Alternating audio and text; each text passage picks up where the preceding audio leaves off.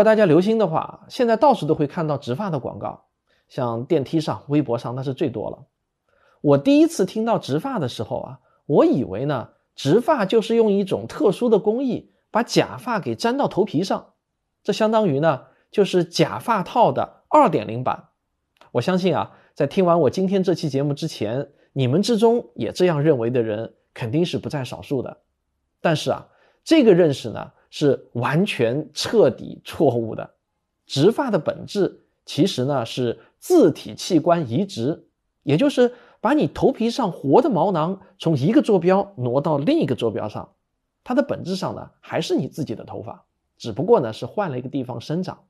所以啊，只要你自己头上的毛囊还够，那么用植发来解决脱发困扰就是目前为止的最佳方案。那除了植发的过程不怎么令人愉快外啊。基本上是没有什么其他任何副作用的，跟你重新长出头发的感觉是完全一模一样的。那我呢，是在二零一九年的五月二十四日这一天做的植发手术。今天是二零二零年的一月四日，过去了七个多月。大家可以看到，我今天的发型呢是这个样子的。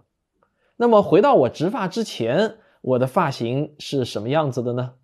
我可以给大家看一下。我是你的科学导游汪杰。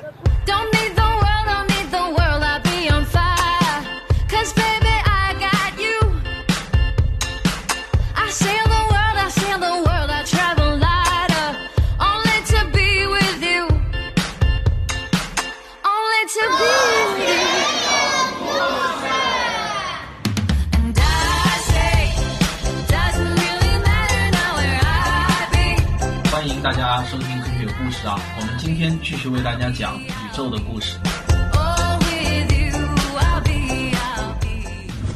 怎么样？大家是不是感觉差异还是很明显的吧？今天啊，我就要用我自己植发的亲身经历来跟大家详细的聊一聊植发这件事情。那我们先从男性为什么会脱发开始说起。这个脱发呢，真的不是一种病，但是啊，它对男性的打击是巨大的。这呢也是由于现代女性的普遍审美眼光造成的。如果回到几百年前，这都不是问题。中世纪的欧洲流行的可是秃顶啊，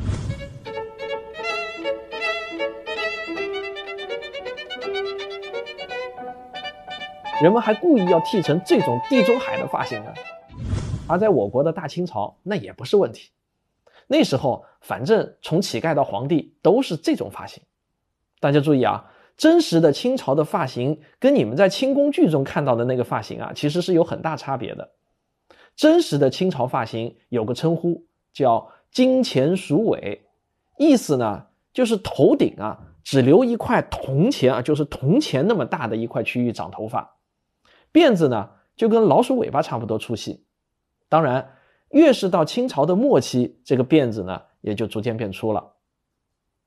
男性脱发。其实呢是非常普遍的现象，欧洲的高加索人是全世界最容易脱发的人群，他们中大约三分之一的男性到了三十岁左右就开始谢顶了，而到了老年呢，几乎个个都绝顶。中国和日本男人在全世界范围来看呢，脱发比例是最低的，但所谓的最低啊，那也不低。有一份来源不是很明了，但经常呢会被引用的数据是，四十岁以上的上海男人。百分之四十受到脱发的困扰。其实啊，大家只要留心观察一下四周，大致呢也就能感觉出啊中国男人的脱发比例了。嗨，这个讲出来啊全是泪。我也是差不多三十岁之后就开始慢慢脱发的。在找秃顶男人照片的时候啊，我还发现了一个特别神奇的现象。大家来看一下啊，这些俄罗斯的历任最高领导人：列宁、斯大林、戈尔巴乔夫。叶利钦，这是谁？普京，梅德韦杰夫又到了普京。大家发现规律没？秃顶和不秃顶啊，那是依次间隔，这个规律至今都未破。那么脱发的原因主要是什么呢？像我以前啊，走到外面，经常就会有人关心我，还问我是不是工作压力太大，总是熬夜，所以头发掉的那么厉害。那我总是会忍不住的给他们科普一下，男性脱发最主要的原因呢？是基因，而不是什么压力大之类的原因。当然，精神压力大内分泌失调以及皮肤病、药物副作用、外伤等等原因啊，也会导致脱发。但一般呢，那些原因导致的脱发都是暂时的急性脱发，而像我这样缓慢的、稳定的，从一个青葱少年变成了现在的秃顶大叔，这只有一个原因，就是脱发基因。这就跟年纪大了头发会变白一样，不是一种病，对健康呢没有任何的影响，唯一的影响。只是按照我们现代人的审美标准，会显得老和丑而已。如果现代人都以光头为美的话，那我也就不用遭这个罪了。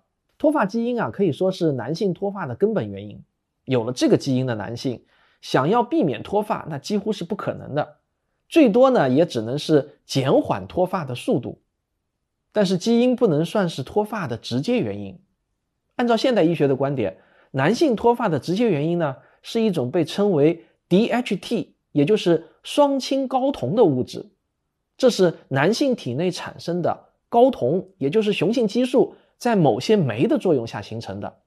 这个 DHT 啊，就号称是毛囊杀手，它可以使得毛囊萎缩退化。因为基因的不同，毛囊呢又分成两种，一种呢是容易产生那种生成 DHT 的酶，另一种毛囊呢则不会产生。所以啊。有些毛囊呢就是长寿毛囊，而有些毛囊呢就是短命毛囊了。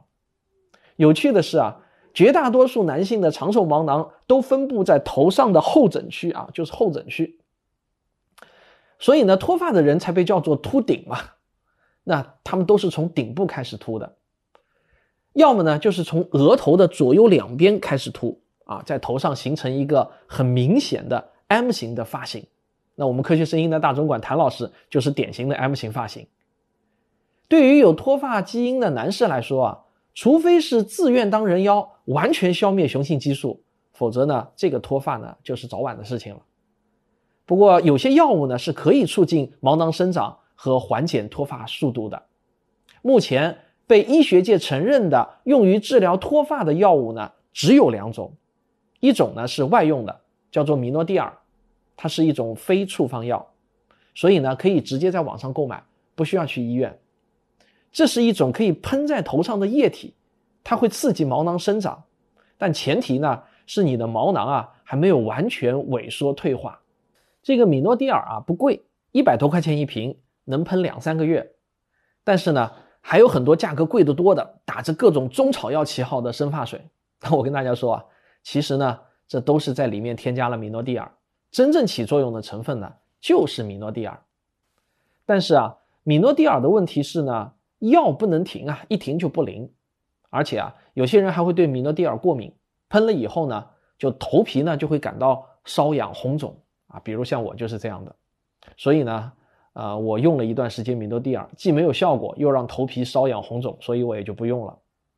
另外一种口服的药物呢，叫做非那雄胺，它是一种处方药。要去医院开，它的原理呢，其实就是抑制男性雄性激素的分泌，达到减缓 DHT 生成的目的的。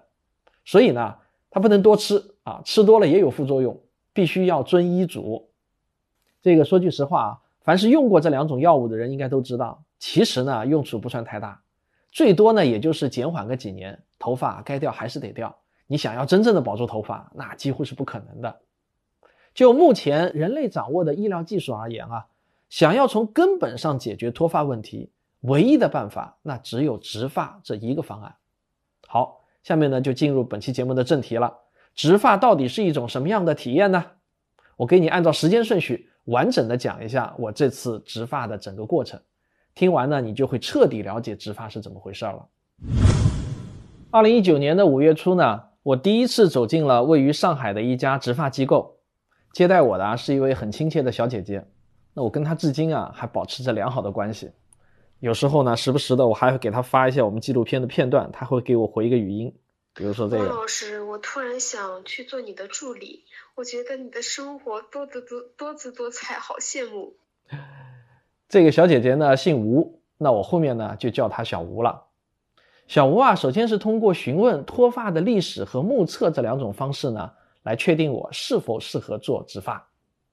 一个人呢，只有在进入到脱发的后期才适合做植发。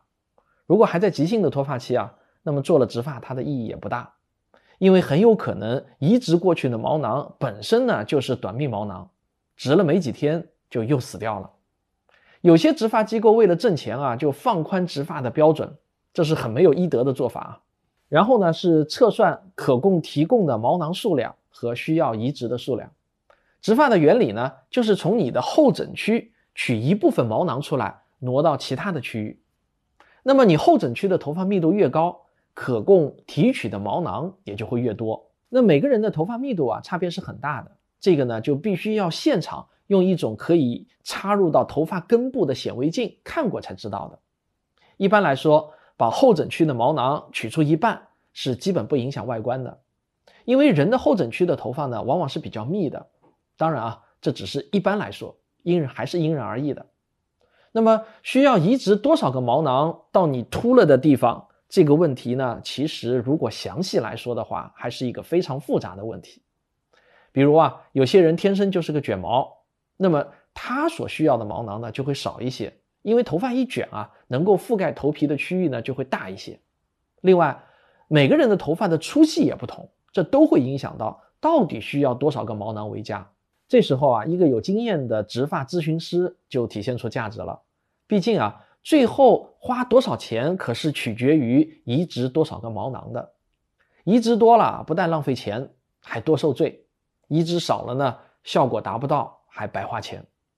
笼统的来说呢，要想达到看起来不秃的效果，头皮上每平方厘米的毛囊的数量的下限啊，是差不多三十个左右。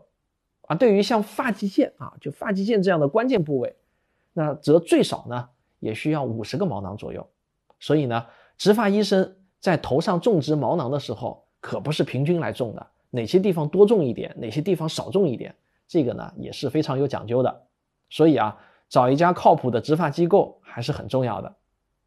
小吴很耐心地接待了我一个多小时，经过仔细的测算呢，他告诉我一个坏消息和一个好消息。这个坏消息就是啊，我的脱发很严重，需要移植五千个左右毛囊才够，这是属于很严重的五级脱发。这个脱发呢，总共分了七级，到了六级、七级啊，基本上就不适合植发了。他他告诉我的好消息呢，就是我的后枕区的发量啊还不错，头发呢也还挺粗的，能够提取的毛囊勉强够需求。那接下来他就给我解释了植发的两种不同技术。一种叫 FUT，还有一种呢叫 FUE。这里呢，我要敲一下黑板啊。虽然你可能在各种植发宣传单上看到过各种各样英文简写的植发技术，但是呢，目前国际上承认的植发技术其实啊，只有 FUT 和 FUE 这两种。那国内各种五花八门的技术名称，它们其实呢都是 FUT 或者 FUE 的变种和延伸。这两种技术在英文简写上呢，就是一个字母的差异。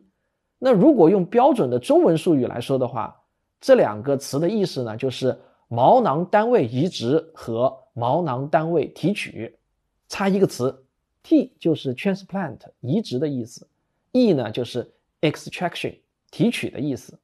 那它们的差别是什么呢？这个 T 啊，指的是把毛囊连着一小块头皮一起挪到另外的地方。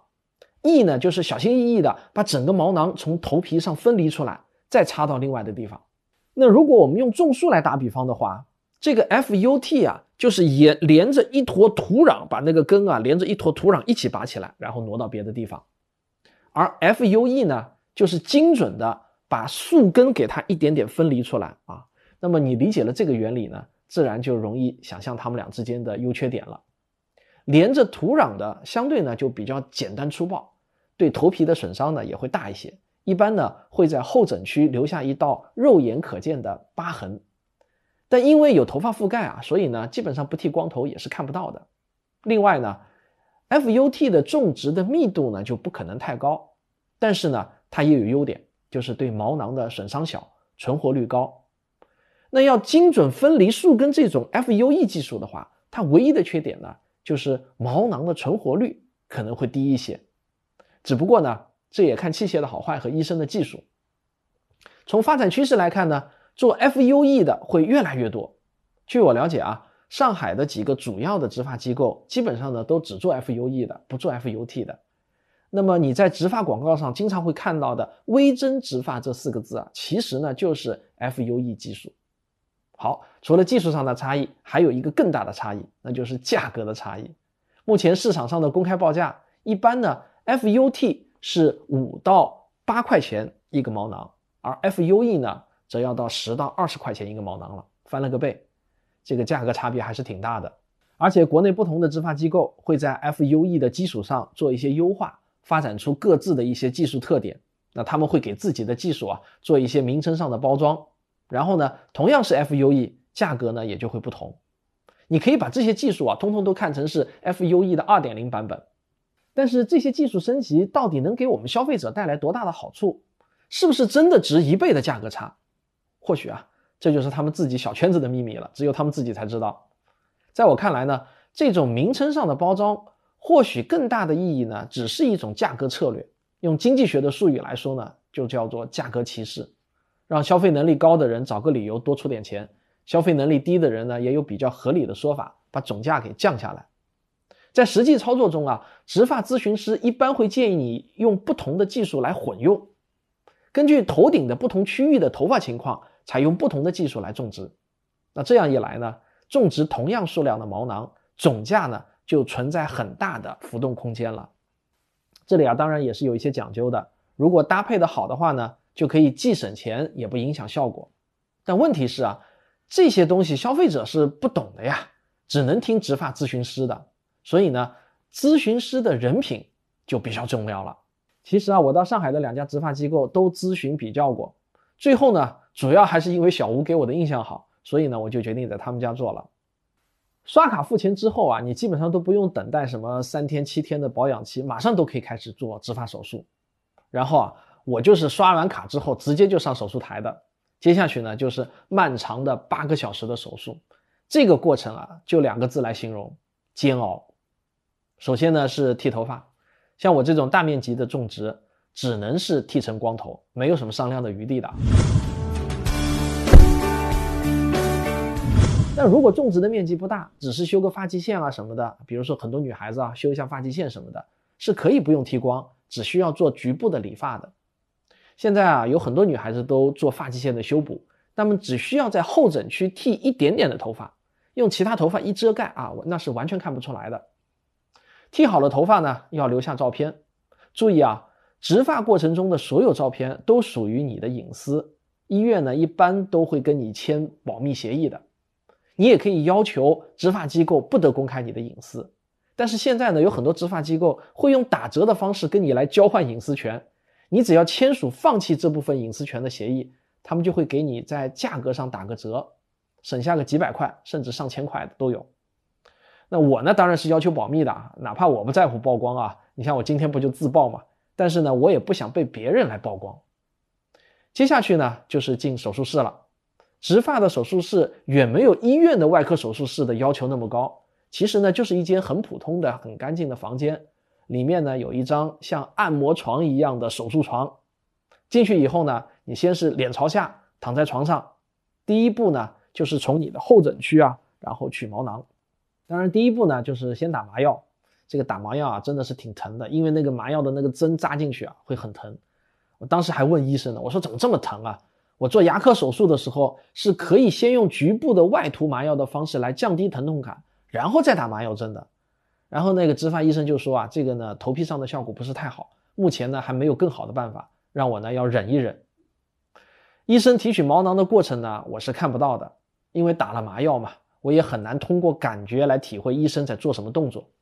但是呢，显然这个提取的过程呢是一个比较精细的过程，因为大约用了两个小时。才提取完五千多个毛囊，那这里呢，我给大家找了一段老外拍的视频，你们可以清楚的看到整个提取毛囊的过程，就是这样的。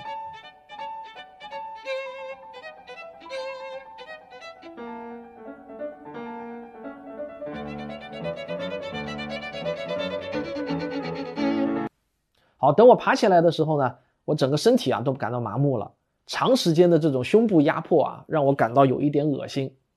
医生呢就让我看了一眼那一堆刚刚取出来的还血淋淋的毛囊，结果差点没吐啊！这个时候呢，房间中就有四个护士正在飞快的清洗毛囊。因为毛囊取出后呢，大约只能存活五六个小时，所以呢，动作一定要快。这个动作越快呢，成活率就越高。啊，你们现在看到的这张照片啊，就是清洗完成后的毛囊，看上去呢，就跟一小撮头发也没有什么区别，对吧？这张照片啊，可是货真价实，就是我自己的毛囊，不是在网上找的图片，因为我特地申请拍了张照片留作纪念。我坐在那里呢，等了一段时间，毛囊全部清洗完成后呢，我就平躺回手术床。这次呢是平躺，感觉呢就舒服多了。手术医生呢就开始正式给我植发，整个的这个植发过程啊，持续了大约五六个小时。这个最痛苦的过程呢，还是打麻药。针戳在头皮上啊，非常的疼。不过说实话呢，这个疼呢肯定是比不过女人生孩子的啊。绝大多数正常人都还是能忍的。植发的过程就跟种树的过程呢，基本上也没什么两样。那我从网上找了一段老外的实拍视频，你看一下就明白了。就这样，把连着毛囊的头发放到针管中，然后呢插进头皮，拔出针管，头发就留在头皮上了。准确的说，毛囊就留在头皮上了。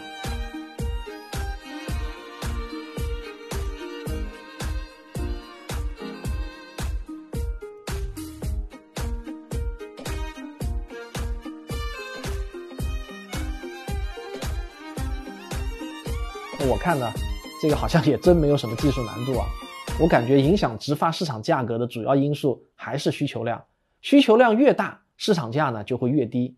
因为固定成本呢，我看实在是不多，就这样一根一根的种，每个毛囊呢大约需要三四秒，五千多个毛囊种下来，那就是五个小时左右，所以呢，我才要说两个字：煎熬啊！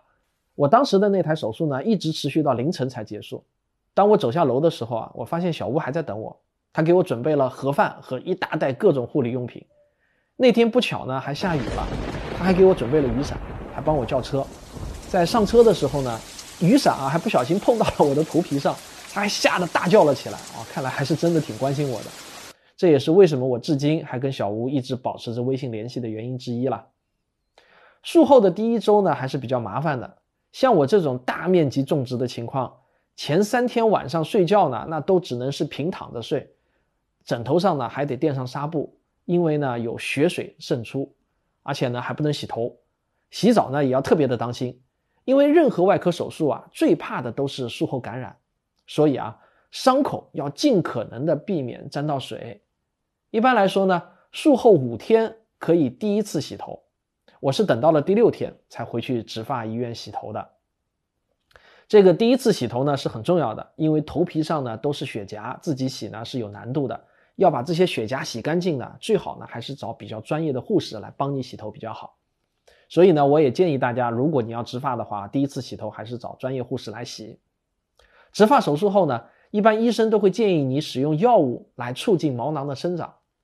这个米诺地尔和非那雄胺呢要同时用，但是呢，我用米诺地尔过敏，所以呢，我现在呢就只服用非那雄胺。结果呢，我还记错了医嘱，我把每天一片记成了每天早晚各一片，自己给自己加大了一倍的药量。等我发现这个错误的时候啊。原本三个月的药量都已经被我吃完了，我说我那段时间怎么有点清心寡欲、缺乏雄心壮志的？手术后的头一个月呢，我的头皮经常还是会痒，手摸上去呢，经常会有此起彼伏的那种小鼓包。这段时间持续的长短呢，也是因人而异的。移植的毛囊因为本身就是你自己的器官，所以呢是不会出现排异反应的。其实啊。完全可以把你的头发的毛囊啊移植到你的嘴嘴上当胡子用啊，一点问题都没有的。那接下去呢，我要做的就是耐心的等待毛囊恢复生机。刚刚移植完的毛囊呢，会进入休眠期，它生长的很缓慢，明显呢是比其他部位的头发长得慢。一般来说呢，要耐心的等待五到八个月，甚至更长时间，移植的毛囊呢才能完全恢复原来的生长速度。那我觉得我现在七个多月了，长势呢还是不如后枕区的头发啊，就前面不如后面的长得快。看来呢，我还是得耐心的等待。在这个期间呢，药是不能停的。但是啊，每天一片非那雄胺，我倒是没有感觉出任何的副作用，一切还是如常的。那如果你问我为什么要花那么多钱还遭罪去做植发手术呢？这个还不是为了取悦你们吗？我的理想啊是做出世界一流的科普纪录片。成为像卡尔萨根、Cox、泰勒那样的科普纪录片的主持人，这个形象呢，当然就是很重要的吧。假如有一天我做的科普纪录片能够走出国门，我想啊，你们也不会希望老外看到一个秃顶的中年大叔的形象来代表咱们中国人的形象，对吧？这不是我的工作，而是我的使命。为了达成使命，我愿意为此付出最大的努力。如果改天啊，我去整个容，你们也不要觉得很奇怪啊。如果使命需要，那我就去整，我就去奉献。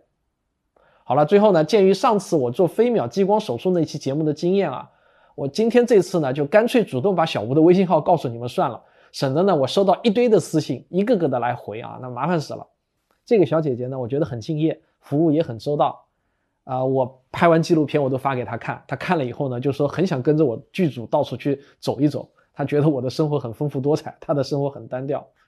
不过在这里我要郑重声明啊，我跟小吴以及小吴的执法机构没有任何的利益往来，纯属我个人行为。如果你们要说这是打广告，那也是我给小吴个人打个广告，不是给他所在的执法机构打广告啊。所以我他们执法机构的名字我是不说的。你们有任何与执法相关的问题呢，都可以直接找小吴咨询就好了。他的微信是啊，看右下角啊，w 幺八二二幺九四三七八幺。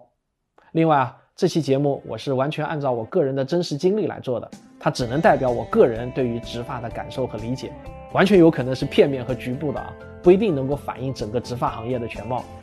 如果大家想去做植发，最好呢不要听我的一家之言，你要多了解、多咨询，认真严肃的对待。怎么说呢？这都是一次不大不小的外科手术，花费也不低啊，少则两三万，多则六七万了。因此呢，大家还是要慎重对待。我的节目啊，也只是一个参考。好了，这就是本期的汪杰杂谈，咱们呢下期再见。再看看我的头发怎么样？今天我还去吹了一下啊，感觉好多了。